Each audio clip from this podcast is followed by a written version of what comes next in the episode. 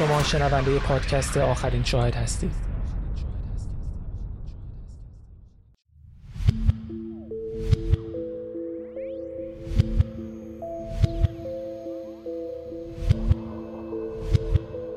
جنیفر پن.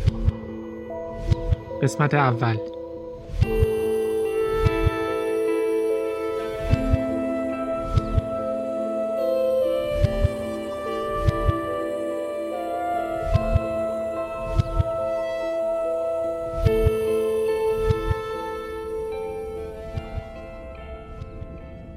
هشتم نوامبر 2010 در شهر مارکام در اونتاریوی کانادا. کمی بعد از ساعت نه شب. جنیفر پن 25 ساله تو اتاق خوابش بود و تلویزیون اتاق روشن بود. داشت با تلفن با دوستش صحبت می‌کرد و برای خوابیدن آماده می‌شد. بعد از ظهر تمرین پیانو کرده بود و روز بعد هم امتحان تاریخ پیانو داشت. جنیفر از چهار سالگی پیانو می‌زد. اون روز مادرش بیکا که 53 سالش بود به ملاقات پدر بزرگ جنیفر رفته بود و نزدیک سه بعد از ظهر به خونه برگشت. هان پدر جنیفر 57 سال داشت و دیرتر از معمول از سر کار برگشته بود. محل کارش نیم ساعت با خونه فاصله داشت. یه تولیدی قطعات اتومبیل در اسکاربرو. هان مسئول رنگامیزی قطعات فلزی بود. اون روز فراموش کرده بود در کارگاهش رو قفل کنه و وسط راه خونه یادش افتاده بود. به خاطر همین مجبور شد دوباره به محل کارش برگرده. کمی بعد از چهار نیم عصر به خونه رسید و به برادرش زنگ زد تا با هم برن خرید. بیکا و جنیفر شامشون رو خوردن و بیکا به کلاس رقص رفت. هر دوشنبه به کلاس رقص می‌رفت. شام هان رو کنار گذاشت تا وقتی برگشت بخوره. هان حوالی شیش و به خونه رسید. شامش رو تنها خورد و به اتاق کناری اتاق خواب بیکا رفت. کامپیوترش رو روشن کرد تا قبل از خوابیدن اخبار ویتنام رو پیگیری کنه. اون همیشه زود میخوابید چون باید پنج صبح بیدار می‌شد و سر کار می‌رفت. حوالی شیش و نیم عصر دوست جنیفر ایدریان به ملاقاتش اومد. معمولا شبها با هم تلویزیون می‌دیدن و به اتاق زیرزمین رفتن که مخصوص تلویزیون دیدن بود. ایدریان نزدیک ساعت نه شب به خونه برگشت و جنیفر هم به اتاقش در طبقه بالا رفت. تلویزیون رو روشن کرد. ساعت نه صدای برگشتن مادرش از کلاس رقص رو شنید. رفت طبقه پایین و چند کلمه با مادرش که اون هم داشت تلویزیون نگاه می‌کرد صحبت کرد. بعد دوباره به اتاقش برگشت. پای تلویزیون نشست و به دوستش زنگ زد. نزدیک به 20 دقیقه بعد از طبقه پایین صدای پا و حرف زدن افراد غریبه رو شنید. مادرش که همیشه ویتنامی حرف می‌زد به زبان انگلیسی و با صدای بلند هان رو صدا کرد. با لحنی که جنیفر می‌دونست یعنی همین الان جنیفر جا خورده بود. چند نفر وارد خونه شده بودند صدای پایی رو روی پله ها شنید که می‌دونست صدای پای پدر و مادرش نیست. برادر کوچکترش فیلیکس هم نبود. جنیفر تلفن رو قطع کرد و بدون حرکت تو اتاقش نشست. انقدر ترسیده بود که نمی‌تونست صدای تلویزیون رو کم کنه یا در اتاق رو باز کنه. انقدر ترسیده بود که نمی‌تونست تکون بخوره. صدای داد زدن چند نفر از بیرون اتاق اومد و بعد صدای پدرش رو شنید. هان از خواب بیدار شده بود و یه مرد با کلاه بیسبال بالای سرش ایستاده بود. اما هان بدون عینک نمی‌تونست خوب ببینه. مردی که کلاه سرش بود گفت پولا کجاست؟ قبل از اینکه هان بتونه واکنشی نشون بده به طبقه پایین کشیده شد. جایی که یه مرد دیگه بالای سر همسرش ایستاده بود. بیکا لباس خواب مخمل سبز پوشیده بود و گریه می‌کرد. همه چراغ خاموش بود و فقط نور تلویزیون بود که اتاق رو روشن می‌کرد. بیکا با دیدن هان گفت چطوری اومدن تو؟ هان گفت نمی‌دونم من خواب بودم. یکی از مردها داد زد خفه شو خیلی حرف می‌زنی. جنیفر که طبقه بالا بود شهامت پیدا کرد تا کمی لای در رو باز کنه و یکی از مردها رو دید که موهاش رو بافته بود. از پله ها بالا آمد و دستای جنیفر رو پشتش بست. گفت هر کاری میگم بکن تا به کسی آسیبی نرسه. پولا کجاست؟ پولا رو نشونم بده. جنیفر دو هزار دلار پول نقدی که پس انداز کرده بود بهشون داد. بعد اون رو به اتاق والدینش بردن. مردی که دست جنیفر رو بسته بود به کمک یه نفر دیگه کل اتاق رو زیر و رو کردن. یکم پول تو کمد بیکا پیدا کردن. جنیفر رو به سمت راه رو و بعد بالای پله ها کشیدن. پایین پله ها پدر و مادرش داد می‌زدن و التماس می‌کردن. جنیفر رو پشت به والدینش روی پله ها نشوندن. اونجا بود که فهمید سه نفر وارد خونه شدن. هر سه نفر مرد اما نمی‌تونست نفر سوم رو درست ببینه. هر سه نفر اسلحه داشتن. مردی که پایین پله ها مونده بود داشت سر بیکا داد می‌زد. بیکا زبون انگلیسی رو خوب بلد نبود و به خاطر همین گیج شده بود. نمی‌دونست اون مرد چی میگه. جنیفر از بیکا خواست تا از جاش بلند نشه. نمی‌خواست آسیبی به مادرش برسه. مرد داد می‌زد. گفتم پولا کجاست؟ هان گفت من 60 دلار تو جیب شلوارم دارم. یکی از مردها دوباره جنیفر رو به طبقه بالا و اتاق والدینش برد و پولا رو پیدا کرد. جنیفر یادش اومد که مادرش باز هم پول داشته و جای پولها رو به اون مرد نشون داد. تقریبا 1100 دلار آمریکا بود که از سفر چند وقت پیششون به آمریکا مونده بود. جنیفر امیدوار بود این پول براشون کافی باشه تا دست از سر خانوادهش بردارن. اما اینطور نشد. اونا جنیفر رو به نرده های بالای پله ها بستن. یکی از مردها شروع به گشتن آشپزخونه کرد. دنبال کیف بیکا میگشت. حتی تو یخچال رو هم گشت.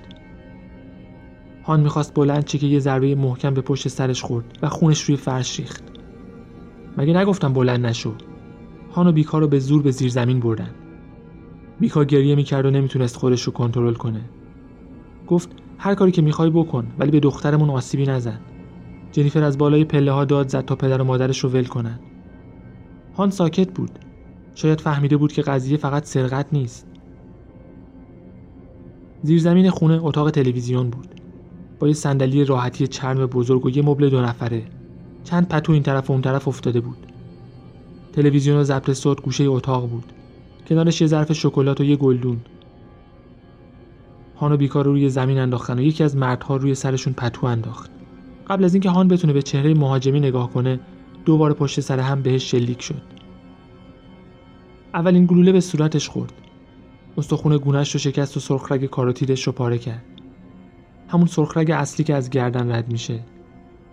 گلوله دوم به شونه راستش خورد و از پشت شونش بیرون اومد. صدای جیغ بیکا با شلیک چند گلوله دیگه قطع شد. اولین گلوله از گردن بیکا رد شد. دومیش به شونه راستش خورد. و سومین گلوله وارد جمجمه شد و از اون طرف جمجمه خارج شد و اون رو در دم کشت. جنیفر بالای پله ها گریه می‌کرد. صدای گلوله ها رو شنیده بود. شنیده بود که یکی از مردها میگه باید زودتر بریم معطلش نکنید. تنابی که دستهای جنیفر با اون به نرده ها بسته شده بود شل بود و جنیفر تونست گوشیش رو از جیب شلوارش در بیاره تا به 911 زنگ بزنه. هان ساکت بود اما نمرده بود. ظرف چند ثانیه هوشیاریش رو به دست آورد و به سمت همسرش رفت که روی زمین افتاده بود. همه جا خون ریخته بود. با گریه و زاری چندین بار اسمش رو صدا کرد اما جوابی نشنید. هان تقلا می کرد و صورتش پر خون شده بود. بدون عینکش هیچ چیز را نمی‌دید. در حالی که ناله می کرد از پله های زیر زمین بالا رفت و به طبقه همکف رسید. جنیفر از بالای پله ها صداش می کرد و گریه می کرد هان به سمت در خونه رفت تا کمک بگیره. و غرق در خون روی چمنهای جلوی خونه افتاد صدای آژیر پلیس بلندتر می شد تسکو، درک و بینز اولین مأمورینی بودند که به صحنه رسیدند.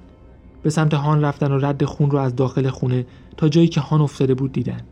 هان در حالی که به زور حرف می‌زد گفت به همسرش شلیک شده و دخترش هنوز تو خونه است. پلیس نمی‌دونست افراد مسلح کجا هستند اما اول از همه باید داخل خونه رو بررسی می‌کردن. صدای جن رو میشنیدن که از طبقه بالا با گریه درخواست کمک می‌کرد. تسکو و بینز به زیر زمین رفتن و درک به طبقه بالا و به سمت جنیفر رفت. در زیر زمین جسد بیکار رو روی زمین دیدن. دور بدنش مثل استخر خون شده بود. حالا تیم پزشکی هم از راه رسیده بود. دستای جنیفر رو با بند کفش بسته بودن. بعد از قطع کردن تلفن داشت حق می درک اسلحه‌اش رو در آورد و از کنار جنیفر رد شد تا اتاقهای طبقه بالا رو بگرده اما کسی اونجا نبود. دوباره به سمت جنیفر برگشت که روی زمین نشسته بود و به نرده ها تکیه داده بود. پاهاش زیر بدنش بود و دستهاش با یک بند کفش بلند بسته شده بود.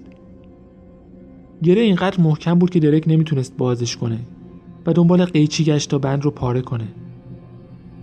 اما بند اینقدر شل بسته شده بود که نزدیک 15 سانتی متر از نرده فاصله داشت و جنیفر می‌تونست دستش رو تکون بده هیچ اثر زخم یا بریدگی روی دست جنیفر دیده نمی‌شد بهش آسیبی نرسیده بود درک کمکش کرد تا پایین بیاد ژاکت خودش رو روی شونه های جنیفر انداخت و اون رو به سمت آمبولانس برد. تیم پزشکی کمکش کردن تا وارد آمبولانس بشه. حال مادرش رو از درک پرسید و درک بهش گفت که مادرش مرده. جنیفر سرش رو پایین انداخت و دستش رو روی صورتش گذاشت. حالا همسایه ها بیرون اومده بودن تا ببینن چه خبره. هیچ کدومشون نمی‌دونستن بیکا مرده. بعضی از همسایه ها بستگانشون بودن و بعضی دوستای نزدیک. وقتی جنیفر کمی آروم شد درک ازش خواست هر چیزی که یادش میاد تعریف کنه تنها چیزی که جنیفر یادش میومد این بود که مهاجمین سه نفر بودن و یکیشون موهاش رو بافته بود مایک تسکو در گزارشش نوشته بعد از وارد شدن به خونه به نظر می رسید همه وسایل سر جاشون هستن اونا قبلا هم گزارش حمله به منزل دریافت کرده بودن و در تمام اون خونه ها همه چیز به هم ریخته بود. اما اینجا هیچ چیز جابجا نشده بود و هیچ چیز سرقت نشده بود. البته داستان طبقه بالا فرق داشت. اتاق خواب اصلی به هم ریخته بود. کشوها رو بیرون آورده بودن و روی زمین خالی کرده بودن. فرش جمع شده بود و حتی زیر فرش رو هم گشته بودن. اما به غیر از اون به هیچ کدوم از اساسیه هیچ کجای خونه دست نخورده بود. پلاک 240 در هلن اونیو مارکام اونتاریو. یه خونه هومه شهری طبقه متوسط. یه ساختمون دو طبقه با آجرهای قهوه‌ای با دو در پارکینگ سفید. یک سقف بزرگ با چند ستون جلوی خونه بود که به در دولنگه خونه منتهی می‌شد. در منطقه‌ای که اکثر خونه‌هاش بزرگ بودن زیاد به چشم نمی اومد. بیشتر خونه ها شبیه هم بودن و بیشتر ساکنینش آسیایی بودن مثل خانواده پن. از بیرون هیچ دلیل روشنی وجود نداشت. که چرا این خونه باید هدف حمله قرار بگیره و نه خونه های دیگه؟ شهر مارکام در شمال تورنتو به اندازه همه مناطق هومه شهری اطرافش ساکت و امن بود. مردم خیلی به هم نزدیک بودن. نمیفهمیدن چرا به این خونه حمله شده. خونه های بزرگتری هم در اون منطقه بود. شاید فکر می‌کردن دردسرش کمتره. خانواده پن یه خانواده معمولی آروم و زحمتکش بود. منطقی به نظر نمی رسید سال قبل از اون حمله یعنی سال 2009 در کل منطقه یورک 14 حمله به منازل گزارش شده بود. از ابتدای سال 2010 تا نوامبر 6 حمله در مارکام اتفاق افتاده بود اما هیچ کدومشون منجر به قتل نشده بود. حمله به خونه ها تقریبا همیشه با هدف قبلی و انگیزه اصلیش مواد مخدر بود. اما یه حمله تصادفی همراه با قتل در مارکام تقریبا بی سابقه بود. فردای اون روز شرکت های امنیت منازل وارد محله شده بودن و در خونه ها رو می‌زدن تا دوربین های مدار بستشون رو بفروشن. مردم که شوکه شده بودن و ترسیده بودن به این فکر می‌کردن که نفر بعدی کیه. آمار نشون می‌داد در سال قبل از حمله به خونه پن از 432 پرونده قتل حل شده 242 مورد یعنی بیشتر از نیمی از اونها توسط زنها و شوهرها اتفاق افتاده بود. 87 مورد توسط یکی از وابستگان خونی 42 مورد توسط یک آشنا و فقط 82 قتل در سال قبل اتفاق افتاده بود که در اون فردی ناشناس به قربانی حمله کرده بود. هان و بیکا پن هر دو در ویتنام بزرگ شده و درس خونده بودند. در سال 1979 به طور جداگانه به عنوان پناهنده سیاسی به کانادا اومدن در تورنتو با هم آشنا شدن و کمی بعد از اون ازدواج کردن در سال 1986 اولین فرزندشون جنیفر به دنیا اومد. و سه سال بعد هم پسرشون فیلیکس. هان و بیکا در شغل اولشون در یک تولیدی قطعات ماشین در اورورا سخت کار می‌کردن. شهری که با ماشین یک ساعت با تورنتو فاصله داشت. اونها در اسکاربرو در تورنتو زندگی سختی داشتند زندگی در اونجا رو دوست نداشتن. محله پرهیاهویی بود و یک بار هم ازشون سرقت شد. هان و بیکا تصمیم گرفتن خانواده را به یه محله بهتر ببرن. تا سال 2004 پولشون رو پس انداز کردن و تونستن به مارکام برن. یه خونه بزرگ با دو پارکینگ در یک خیابان آروم و مسکونی خریدن. آسیایی ها در مارکام زیاد بودن و هان و بیکا اونجا کنار بستگان و دوستانشون بودن. فقط چند سال بعد هان یه مرسدس بنز داشت و بیکا هم یه لکسوس. در سال 2008 بیکا به خاطر تعدیل نیرو شغلش رو از دست داد. پیدا کردن شغل براش سخت بود ولی همچنان سخت تلاش می‌کردن. مخصوصا به خاطر تحصیل بچه هاشون. تا سال 2010 200 هزار دلار پس انداز کرده بودن و می‌تونستن هر دو فرزندشون رو به دانشگاه بفرستن. سخت گوشی و تعهدشون به موفقیت بچه ها مشخص بود. اونها والدینی بودن که فقط به خاطر بچه هاشون زندگی می‌کردن. می‌خواستن تمام چیزهایی که خودشون در کودکی از اون محروم بودن رو برای بچه هاشون فراهم کنن. به نظر زوج خوبی می رسیدن. اما از دو سال قبل از حمله به خونشون بیشتر شبها رو در اتاقهای جداگانه میخوابیدن همیشه با هم مشکل داشتن اما اخیرا بدتر شده بود بیشتر روزها با هم بحث می‌کردن و سر هم داد می‌زدن گاه جنیفر باید پادرمیونی می‌کرد و آرومشون می‌کرد هان و بیکا روی تحصیلات بچه هاشون خیلی اصرار داشتن و موفقیت اونها رو در گروی درس خوندن می‌دیدن. در سالهای اول و قبل از اومدن به مارکام جنیفر که اون موقع چهار سال داشت شروع به پیانو زدن کرد و زمانی که به مقطع راهنمایی رسید یه اتاق پر از جایزه و مدال داشت. از سن کم اسکیت می‌کرد اما نه برای سرگرمی. اون سخت تمرین می‌کرد به این امید که به المپیک زمستانی 2010 کانادا برسه. جنیفر حتی در سن کم تا ساعت ده شب تمرین می‌کرد. بعد می‌رفت خونه و تا نیمه شب تکالیفش رو انجام می‌داد. اما در مسابقات اسکیت موفقیت زیادی نداشت. سعی می‌کرد این مسئله رو از والدینش مخفی کنه چون فکر می‌کرد اینجوری ناراحتی و نگرانی اونها رو بیشتر می‌کنه. گاهی اوقات بیکا آرومش می‌کرد. و می‌گفت تنها چیزی که ازت می‌خوایم اینه که تلاشت رو بیشتر کنی. هر چقدر که در توانته. در سال هشتم در مدرسه کاتولیک ماریوارد قرار بود جنیفر دانش آموز ممتاز بشه و سخنرانی پایان سال را انجام بده و همینطور کلی جایزه به خاطر دستاوردهای تحصیلیش دریافت کنه. اما دانش آموز ممتاز نشد. هیچ جایزه هم نبرد. وانمود کرد اتفاق مهمی نبوده و به تلاشش ادامه داد. چون همه انتظار داشتن هر دو فرزند خانواده پن به دانشگاه تورنتو برن هان و بیکا تصمیمشون رو برای فعالیت های غیر درسی جنیفر هم گرفته بودن. اون می‌تونست اسکیت رو ادامه بده به شرطی که هدفش مسابقات ملی و انتخابی و المپیک باشه. می‌تونست موسیقی رو دنبال کنه اما باید تئوری موسیقی هم میخونده تو امتحاناتش قبول می‌شد. اجازه نداشت به مهمونی یا رقص بره و مهمتر از اون اجازه نداشت دوست پسر داشته باشه. تمرکزش در زندگیش درس خوندن و رسیدن به اهدافش بود. هیچ وقت خونه دوستانش نمیخوابید و هیچ وقت با کسی سفر نمی‌رفت. با این حال در سال 2003 زمانی که در دبیرستان بود در اواخر سال به همراه همکلاسیاش به یک سفر دو هفته‌ای به اروپا رفت. اونجا بود که رابطه جنیفر و دوستش دانیل وونگ از یه دوستی معمولی بیشتر شد.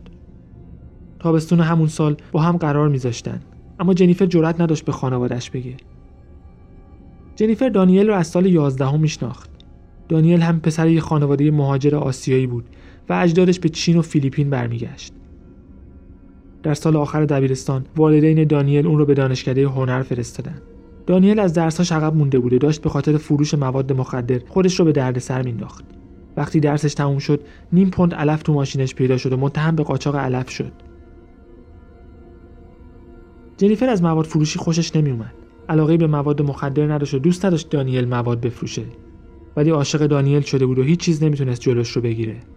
نه مواد فروشی دانیل و نه والدین خودش وقتی هانوبیکا بالاخره فهمیدن دوست پسر داره ازش خواستن رابطش رو تموم کنه اما جنیفر مخفیانه با دانیل در ارتباط بود و دزدکی برای دیدنش می‌رفت نمرات جنیفر به قدری خوب بود که بلافاصله بعد از درخواست در دانشگاه رایرسون پذیرفته بشه اگرچه دانشگاه تورنتو نبود اما هانو بیکا از اینکه جنیفر در دانشگاه رایرستون پذیرش گرفته خیلی خوشحال بودن و از تصمیمش برای تحصیل دو ساله در اون دانشگاه حمایت کردند. می‌خواست بعد از دو سال به دانشگاه تورنتو بره تا داروسازی بخونه. والدینش به لحاظ مالی حمایتش می‌کردن و مرتب پول به حسابش میریختن و اغلب هم اون رو تا دانشگاه میرسوندن. حتی اجازه دادن یکی دو شب خونه یکی از همکلاسیاش بمونه تا زیاد خسته نشه وقتی تونست در بیمارستان کودکان تورنتو کار پیدا کنه والدینش فکر می‌کردن رویاشون برای فرزندشون به واقعیت تبدیل شده.